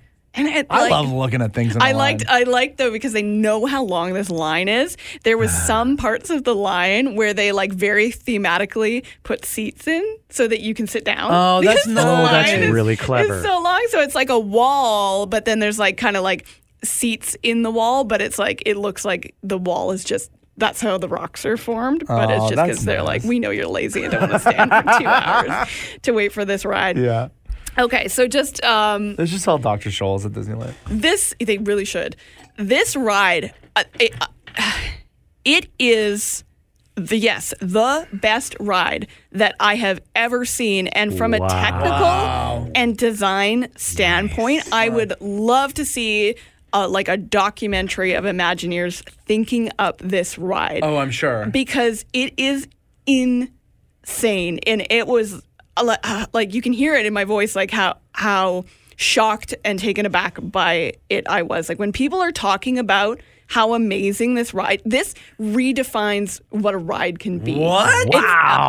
it- so let me let me tell you Better than the Spider-Man ride at Universal Studios? oh fuck that ride what are you talking about I don't know. I thought that was a pretty good ride. I was pretty blown away. Have you ever ridden that ride? Yeah. Spider-Man zipping around and there's like it's a ride, but also there's movie screens. Yeah, no, it's ho- I hate so I have now do not like what are they called like um uh, simulator rides. Yeah, like Star a Tours. sim- yeah. like Star Tours. And so w- then after simulator rides, they thought, "Ooh, simulator rides are so cool. What if they move?" And that's kind of what that Spider-Man ride is. It's Yeah. a simulator, and it moves you around to other screens. So then there's kind of some like physical things in front of you, but you're looking at a screen. Oh, is that what that is? And then yeah, and then Oh. it turns you around. And Yeah. anyway, I don't like them. Don't like so like the Millennium Falcon ride, Smuggler's Run. uh, Yeah. Um, which we rode before. When I went to Disneyland last time and I rode that ride, I came out really disappointed. I was like, oh, like I. That's a simulator. It's a simulator, Yeah. and like you push buttons, and it's like you're driving the Millennium Falcon, but it's not. It's it's a it's a gamified Mm. um, simulator, and I was so disappointed with it. Mm. And so to go back and ride Rise of the Resistance, holy fuck! Okay, let me tell you about this ride. Okay. So you get you get to the ride um, finally after this two hour wait, and they put you into a room, which is you know a really clever thing like they do in Haunted Mansion, where it's actually still the line, but now it feels like it's the ride. Yeah. And in this room, you got BB-8, and he's like rolling around and he's beeping, and then Rey comes as like a hologram or like a you know Is it the- Daisy Ridley? it's Daisy Ridley. All of the Oh! actors are all of the actors are the actors. Daisy Yes. Ridley shows up and Good. she's like "Okay, uh, we're all initiatives. The story of this ride, we're all initiatives into the uh, rebel the rebel force and we're coming to be in the rebel force so we're showing up for training. We get there daisy ridley is like i'm so sorry new recruits. Guess what? We have been discovered. The empire is coming here. We got to get you guys out of here because the empire is going to come find you. And if you get taken by the empire don't tell them the location of our secret base right? Um, and she's like um, we're going to get um, F- finn is uh, off on this star destroyer trying to like get them out of the way and Poe Dameron is here. Poe Dameron is going to fly with you guys and make sure you get on this transport and you're safe. And then you know Poe shows up on the screen. He's like, "I'm here, guys. Let's let's go." cool. And then the gates open and they you go out into this courtyard and there is like your X-wing there with Poe Dameron and BB-8 is inside and there's like a little theme thing where they're like BB-8 get ready for flight and he, he goes away so it makes sense now that he's there. And then you see the transport and this is like out of um Obi Wan, right? You know, in Obi Wan, where they're trying to get everybody on the transport. Oh, yeah. It, it is like that. So you're so you feel like you're in a movie, and they're like, "Come on, guys, go! We got to get you guys on this transport before the Empire finds you." So you go, you walk from this one thing into this transport pod. You get in the transport pod, and in there you've got um, a Mon Calamari. So it's not. Um, it's not. Um, it's a trap. Fuck. It's not Admiral, Admiral Ackbar, yeah, because yeah. he's he's dead. It's the other guy.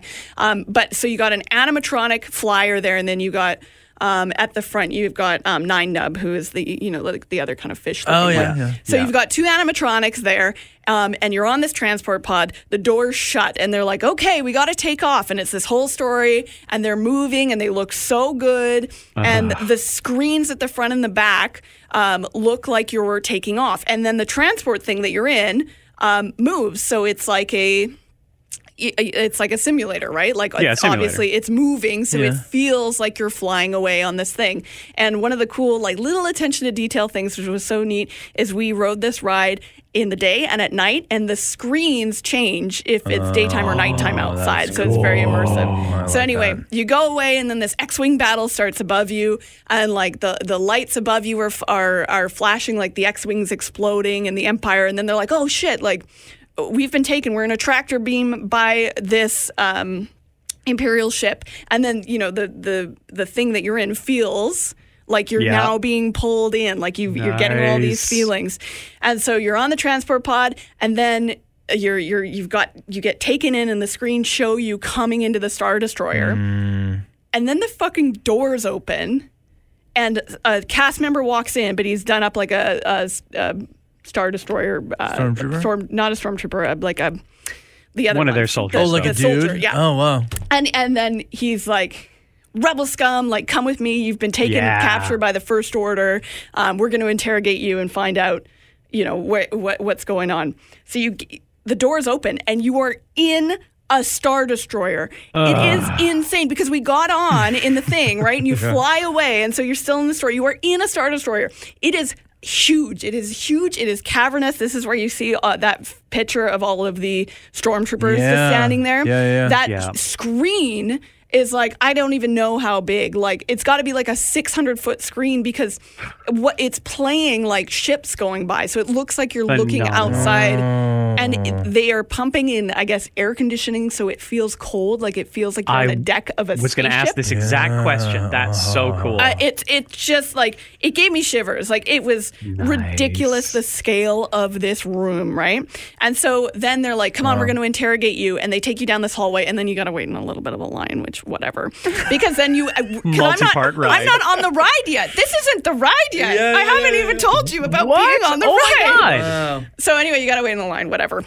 But all the cast members are in character, and then you go down another hallway, and it's like you're they're taking you to a detention block, and they're putting you in a cell. So you go down, you get put in this detention block, and you go in a cell, and then you get this little thing of Kylo Ren comes and um, General Hux, and they're like, "We're gonna get the location of the rebel base. Uh, you guys, you're stuck here." Too bad, like, and then they walk away, and you're stuck in a holding cell, like a jail cell that they've put you in.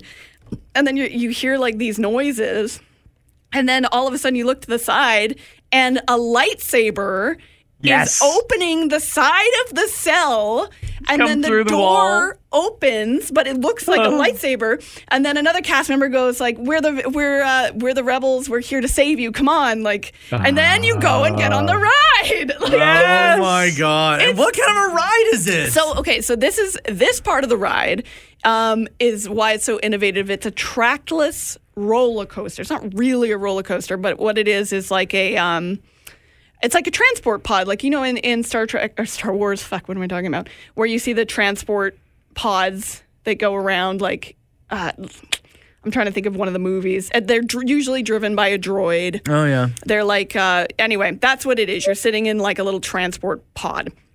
So they get you in there. They tell you this story that okay, the droid that is uh, driving this transport pod is one of ours. This is his first mission, but he's going to get you out of here. Don't worry. So it's a trackless ride, which is really cool because it's all done by um, what's the technology? Bud, I'm sure you Magnets. Is it is it maglev? it's it's Magnetic something. It is kind of like magnets. Um, it's not levitating, but uh, it's like I don't. I want to call it QR codes, but that's not what it is. But basically the um, ride knows where to go, the next point where to go, because there's things in the floor that it tr- it tracks to, like little points, like Oh, um, sure. infrared or something. It, I, anyway, so you don't know where you're going through this ride, which is really cool because you know on a ride you're like, oh, okay, now we're gonna turn left because I see the tracks going. It doesn't have that. Wild. So you get on the transport pod, and here's one of the cool again, like just the designers of this ride. RFID. RFID. Art, thank you. That's what it is. Oh. The- Radio frequency At the beginning of this ride, here's one of the really cool things that got written in. That if you really think about it, you like take a t- take a second to think about this ride and like the technical challenges they had to overcome and write them into the story so they make sense. So this ride starts and you're on your little pod and two other so there's two pods and then two other pods come by. And what's actually happening is those two pods are the last ride. They're empty but they they have to return to the beginning of the ride to load They're the new resetting. riders oh right? Oh they need to reset. But thematically you can't just have two empty pods going by and you're seeing them and, and what is the point of the story? And so i'm sure someone was like how the fuck do we get these back to reset the rides so that this makes sense.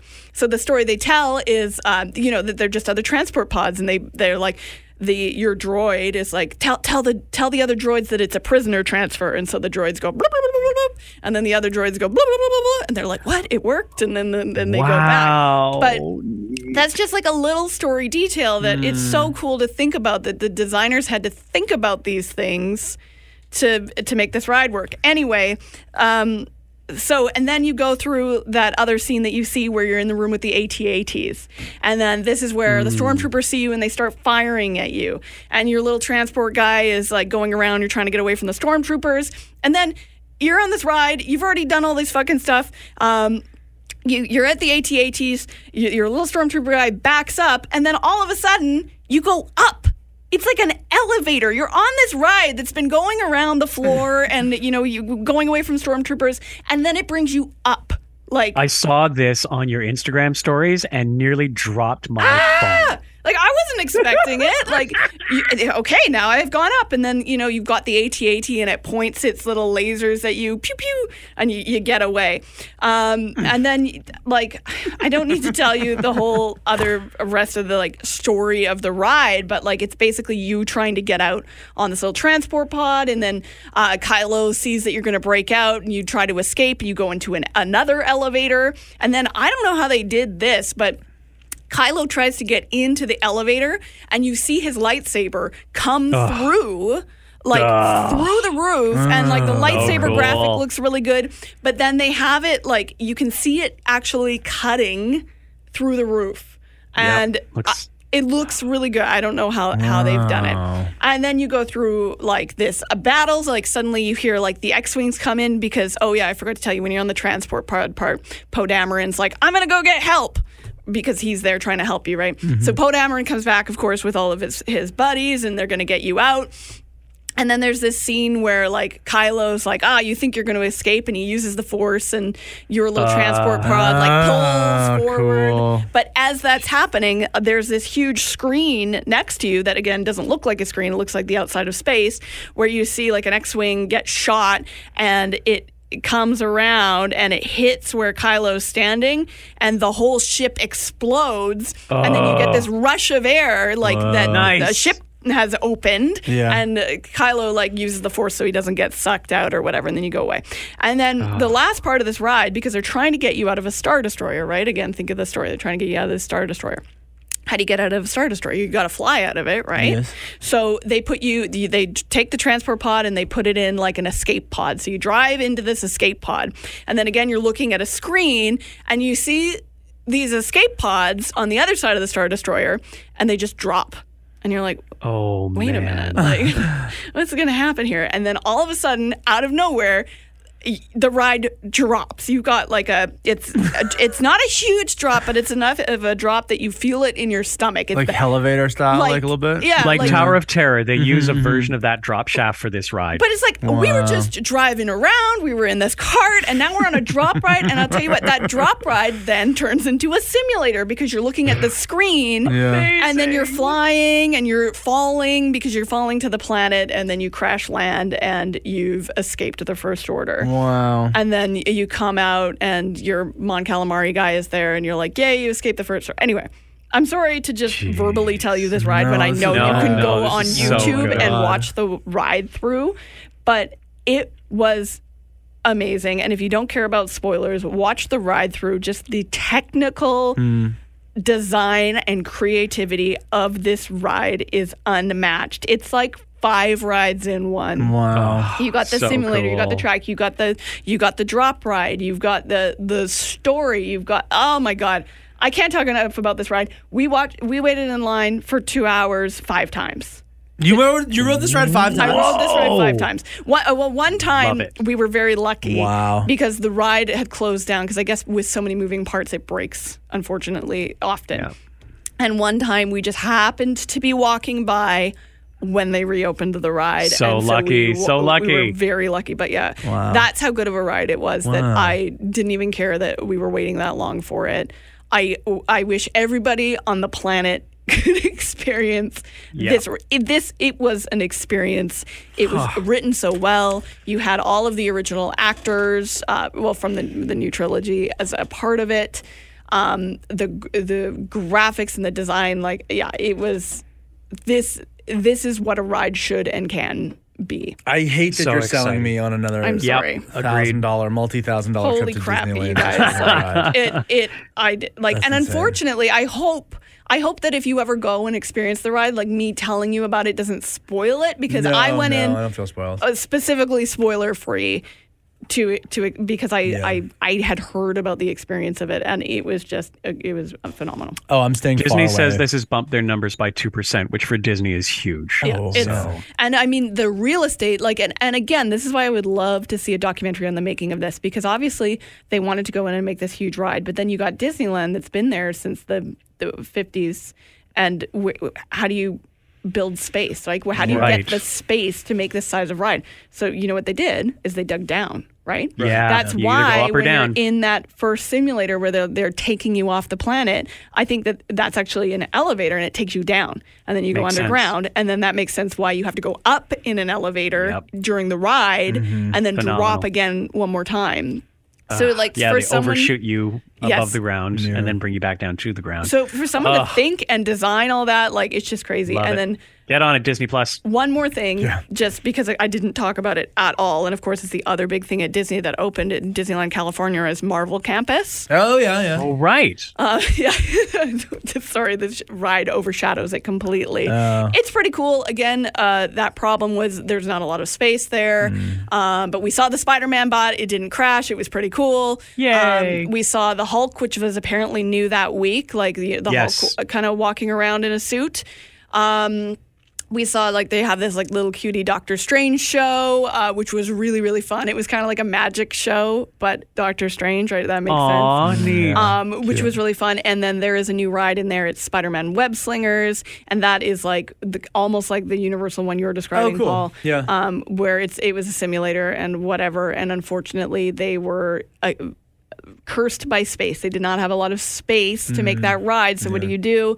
It's a simulator. You know, there's not a lot of room. It wasn't. It was Yeah, fine. no, but the uh. Pym's Kitchen is definitely the highlight for me of that Avengers Oh, campus. really? Yeah, well. that pretzel thing they did was so funny. Yeah, the pretzel thing they have, like while you're waiting in line, they have these little pretzels, and then they go through like I guess a Pim particle machine, and they either huge get blown up or really, really, really small. And all of the food is very good and thematic. Like you can get a giant pretzel, where I got like a it's called like a never-ending um, cinnamon bun, and it for some reason had like the little tiniest baby egg on it. Like, like I don't know why. Um, so but- on theme. but it was really cool and the characters uh, walking around were were very cool and it's a, a nice addition but it just it does it pales in comparison to that rise of the resistance ride Yeah, I bet. I'm so glad. I'm so happy for you. I'm so glad you got to experience this finally. Yes. Yeah, I have just one question: Does Kylo Ren wear a shawl or a cape during the Ooh, ride? I, you know what Mm, I think it's a shawl Yeah, good. It I think be. he's wearing a Should be shawl. Force Awakens, Kylo Ren. Yeah. Ma- mask. Hilarious. well it is because uh, and it, it's got to be too because Hux is in it doesn't Hux die at the beginning of uh, He the does. second one yeah so it's In the third I think one. you're right. yeah Third so one, it's yeah. uh yeah so he's, he's got the shawl Rad. Okay, good, good, good, good. I'll, I'm in. Okay, that's it. I'm going. just because of the shawl. Yeah. Uh, I'm sorry, guys. I didn't have a chance to really finish the cue sheet, but we have House of the Dragon, She-Hulk, Andor, and Rings, Rings, Whoops, Rings. to sorry, talk I about. talked about forever. The only thing I do, I want to talk about She-Hulk. What do you guys want to talk about? Sh- Uh, yeah, I'll talk a little She-Hulk. Um, I like She-Hulk. She-Hulk, I like, and uh, pretty good. Oh, she drives a Prius Prime. I know, I noticed that right away. Yeah. I was like, oh, it's a Prius Prime, and then she mentions it. She drops Yeah, it by yeah. name that it's a Prius Prime. I like Funny. that too. Oh. I kind of like that. I wonder if they wrecked a whole Prius Prime though. I was like, dude, Oh. those things are expensive. No, I'm sure it was like an old Prius. It was fine. Yeah. Yeah. Yeah. Um, this latest episode is this a spoiler? Have you watched the latest I don't think I've watched the latest Oh two. no! Oh, no. it's why? fine. It's fine. Go, go, go. Well, can I say the spoiler? Sure, sure. Yeah, I don't care about. That. So spoilers. Daredevil finally shows up. Oh, good. Thank Um, Frick. yeah, thank Frick. And like, I'm going to sp- speak on behalf of Brian here because I think Brian will agree with me now. Is that putting Daredevil in that trailer was a mistake? A mistake. They should never have revealed that Daredevil was going to be in the Yeah. series. Because what what was this episode seven? He finally shows up or something like that. Of, like of eight. It, it's Ridiculous. it's ridiculous. They shouldn't have put him in there. It would have been so much tastier and delicious for him to just show up in that up. scene. Like because of Yeah, course she's a lawyer, so of course Matt Murdock shows up as a lawyer. Yeah, And- I didn't even know he was in a trailer. I just assumed because of lawyer, lawyer. Yeah. Like, and they, there's a scene where they're like, "Well, who's going to represent you?" And then he, it's the reveal. There it is. Oh, great. And it's like, come on, Okay. why did you put Daredevil in the trailer? Nobody needed, and that's I think is Marvel got spooked Mm. because people saw this trailer. They're like, the CGI looks bad. Terrible this is bad. Your show is bad. Mm. Um, they were like, well, give him Daredevil, and that was a mistake because what the fuck? Not much Daredevil. No, it's not much Daredevil. And well, the She-Hulk is- got all of the Daredevil. Oh, that's a spoiler. well, you told me I could spoil. Well, not that that's specifically that they did it. Well, I didn't say that. Oh, they did, didn't they? I As She-Hulk or as Jennifer? I don't know. Maybe we have to watch it right now. Oh, doggone it. Uh, I do like the show though very much. I'm enjoying. It's so fun to watch, Mm-hmm. right, Yeah. Bud? Oh, definitely. I'm. I'm. It's very refreshing. I like it. Okay, and now here's some things that Brian has to say about it. Hey, yes, it's uh, DJ Boitano. I uh, was gonna just send these uh, notes to the Geek Pod crew so that they can kind of go through them whenever they're talking about uh, this She-Hulk episode, but Pol asked for audio from me, so uh, uh, okay, yeah, let's let's let's do that. Um, talking about episode eight of She-Hulk, I really don't want to talk about too too much because I'm sure that the the Geek Pod crew have done a fantastic job so far, or are gonna follow up after this recording to uh, you know touch on the things that uh, I didn't touch on. But like, I yeah, I very much trust the crew in terms of you know their assessment of the episode. Um, but uh, there's a couple of things that I wanted to talk about. I guess maybe a few Easter egg things, uh, even just like Daredevil. There there's a lot to talk about with regards to Daredevil. But overall review of the episode really like this episode. Uh, I love again everything that I, I I mentioned that I love about this show, the dialogue and everything like that. It's it's all there. You know, e- everything about that, it, it's there. I, I really liked Leapfrog because uh, the character that uh, they pull from the comics is pretty much just that kind of a joke character. You know, and he's had dealings with Daredevil in the past, so it makes sense that they bring in Daredevil for this episode. Actually, uh, one little Easter egg is that this is actually not the first time that you see Leapfrog in an episode of She Hulk. Actually, if you jump back, see what I did there unintentionally, jump back to uh, episode five, which is uh, sort of the episode where Jen first goes to Luke Jacobson's studio. Leapfrog is actually there. They cross paths. He's just kind of an extra, I guess, in like just in the background of that scene. He's picking up a suit from Luke Jacobson, and you can kind of see him uh, in the background getting into like the elevator or, or kind of not really knowing where he, where he's going. So nice little Easter egg there. That's also that same episode where the original Daredevil tease was. So that's kind of funny that they were both teased in that same uh, episode and then showed up, you know, a few episodes later. Now, with regards to Daredevil's outfit, and we were talking about this a number of pods ago, you're not seeing him in his traditional red suit. You're seeing him in a red and yellow suit. And uh, that's actually like what we were talking about before. Um, it took a few Google searches, but that was actually an original kind of Daredevil suit, an original color of Daredevil, and uh, that was originally made as sort of an homage to uh, Matt Murdock's father, Jack Murdock, or Battlin' Jack Murdock, because that was his colors when he was a boxer. So that's kind of cool that they made that for his sort of debut into the MCU. Actually, there's probably one element of uh, Matt Murdock slash Daredevil that uh, we could discuss here, and it's uh, you know whether or not the Netflix Daredevil stories are actually part of the MCU. Now, the answer is kind of gray in that it's sort of a yes and no. You know, it's kind of the beauty of introducing like the multiverse. Though, of course, there was once a time where Pol hated that and uh, would call that cheap.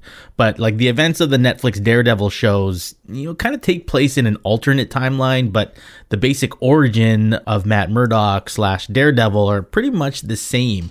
So the with the concept of the multiverse, Marvel, the you know, they're able to actually keep elements of the show that fit within the MCU and kind of scrap elements that don't fit. So it's it's, it's a little bit of a brilliant way to to sort of uh, soft reboot you know a lot of these characters. So this version of Daredevil, kind of like a soft reboot, is like a soft entry into the MCU. So nothing is really contradicted from the Netflix shows, and uh, that's where they're super careful with the dialogue. So, for example, in the Netflix show, Daredevil's suit was made by a guy named Melvin Potter. Now, in She Hulk, he mentions that Luke quote unquote made a couple of new suits for him, which could just mean that while Melvin made his original suit, Luke Jacobson actually makes new ones for him. And so there's really no contradiction there. Now, there's also some that would say that this version of Matt Murdock is like a lot less dark. You know, he quips, he's a lot less conflicted about who he is uh, compared to the Netflix show. I think this is actually all on purpose. Now, Spider-Man: Homecoming kind of showed us that the you know the last thing people need when revisiting characters we've already seen is another origin story. So they didn't do that. Instead of you know showing us Uncle Ben getting killed for like the third time, they focus on other aspects of Peter Parker that we haven't really seen that could be very enjoyable. So similarly, this version of Matt Murdock should technically work for both people who have uh, seen all three seasons of Daredevil and for people who, you know, are just being introduced to the character. Now, there's this like quick exposition on who he is and what he can do, kind of in a funny way, because like I love when Jen asks if he's, you know, not really blind because that would be problematic. Uh, you know, they break down his powers, in, you know, into the simplest form when, you know, Jen asks if his ability includes like echolocation. He says, well, I'm just really good at hearing. And then going back to the fact that his character is a lot less dark and brooding compared to the Netflix version, well, you know, if you go back to the Netflix shows uh, and where we left Matt Murdock at the end of season three, he was actually in a much better place. You know, he reunited with Foggy and Karen, and he seemed to have like a better handle and balance between his lawyer persona and his vigilante persona, which, uh, you know, then he in turn kind of helps Jen out with in this episode. So this could be that sort of continuation of his character arc in that like he had kind of his darker moments the first 3 seasons of Daredevil on Netflix were just kind of him sort of finding himself and now here's him a little further on down the road where he's actually in a better place and he's helping out other superheroes. Okay, I've rattled on for like about six minutes now, so I think I'm gonna go ahead and uh, talk about uh, maybe a couple Easter eggs, just a couple of Easter eggs to uh, to get you through here. Probably the biggest Easter egg in this episode is, of course, the fact that Matt Murdock reveals in court that the Sokovia Accords have been repealed. Now, uh, if you don't remember what the Sokovia Accords are, just go all the way back to uh, Captain America Civil War, where um, Thaddeus Ross is with the Avengers in the Avengers compound and uh, kind of explaining to them all of the destruction that their sort of good deeds have caused. And this was after the incident in uh, Lagos, Nigeria. So the United Nations had come up with uh, a thing called the Sokovia Accords, which is basically a way to uh, control superheroes. So you either sign it or you be considered a criminal sort of vigilante. So the Accords being repealed actually has quite a bit of ramifications in the MCU moving forward because now the, the government doesn't have any hold on superpowered individuals. A lot of these people can start to come out of the woodwork. And that's what I've been saying over the last couple of weeks. The thing that I love about She Hulk, even though, you know, I can enjoy it on a little bit more of a casual level, kind of like a sitcom, it has been making it pretty apparent that superpowered individuals just exist in the world and the world has kind of come to terms with it or, or that it's that's sort of been normalized so with something like the sokovia accords which is you know a document that has control over the way people use their powers. With that being repealed, that kind of makes way for certain groups to kind of come out of hiding a little bit. You know, one example being like mutants and the X Men. Speaking of which, I did love that uh, other nod to uh, Wolverine near the end of the episode when uh, Nikki comes over to help Jen get ready uh, for the uh, Female Lawyer of the Year award gala. And then she jumps out of uh, Jen's room with like all these makeup accessories on her fists, kind of like the Wolverine claws. And the timing of that was just perfect with, uh, you know, Ryan Reynolds' video that same week coming out talking about how Hugh Jackman is going to be reprising uh, his Wolverine role in Deadpool 3. You know what? I think that's a good place to end it because that's uh, quite a bit. That's over like eight and a half minutes of just me talking about She Hulk. So, you know, if your eyes haven't glazed over yet, or uh, if you haven't fallen asleep by uh, me rattling on and on, I'm just going to return you back to uh, your uh, regularly scheduled Geek Out podcast with uh, Kirsten, Pol, and uh, Bud. Good stuff, Brian. Uh, House of the Dragon? I haven't watched. I'm so far behind. Somebody texted me a spoiler the other day, and I was like, ah! Uh, I'll, I'll say because we seem to be rolling the two of them into each other, which sucks that we're doing that. But um, Yeah. I'll say that rings, rings, rings, rings, rings, rings, rings is uh, boring for the most part to me. I'm watching it. I w- wish to like it. I like the world. I enjoy spending time there. It's uh, that it's just a shame that I am sleeping there. I go there to sleep. Okay, I'm sleeping in this beautiful world. Yeah, I, I don't know. It's just like it's not doing it for me in an exciting way. It doesn't grasp me. Even though they sing songs about "Don't You Love a Potato," it it is pleasant, but uh, maybe I just need to like chill out, give it more time. I really am trying, but oof. Uh, whereas House of the Dragon, uh, it kind of got me. I'm I'm very interested to see where it goes again, back and forth, back and forth. Uh, every time Viserys shows up, I'm like, how decrepit will he be now?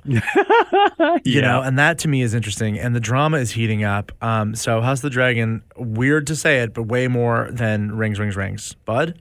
Fair enough. Oh no, yeah, no, I agree. Like I I love the world of Rings, Rings, Rings. I just find it a little draggy at times. More and and House of the Dragon, I've never felt that. Yeah. Yeah. The pacing is just on point. And again, that might be because there are so many places you can go in a Game of Thrones show. There's so many people you can focus on, and Rings, Rings, Rings just doesn't seem to have that breadth. Um, you know, you've got one, two, three kind of different places you could go or characters you could follow. Uh, but House of the Dragon, limitless possibilities. yeah, it's it is. It's like the Hobbit movies. It's butter scraped over too much bread again, unfortunately. Good description. Yeah. And it's um Thanks, Bilbo. yeah, exactly.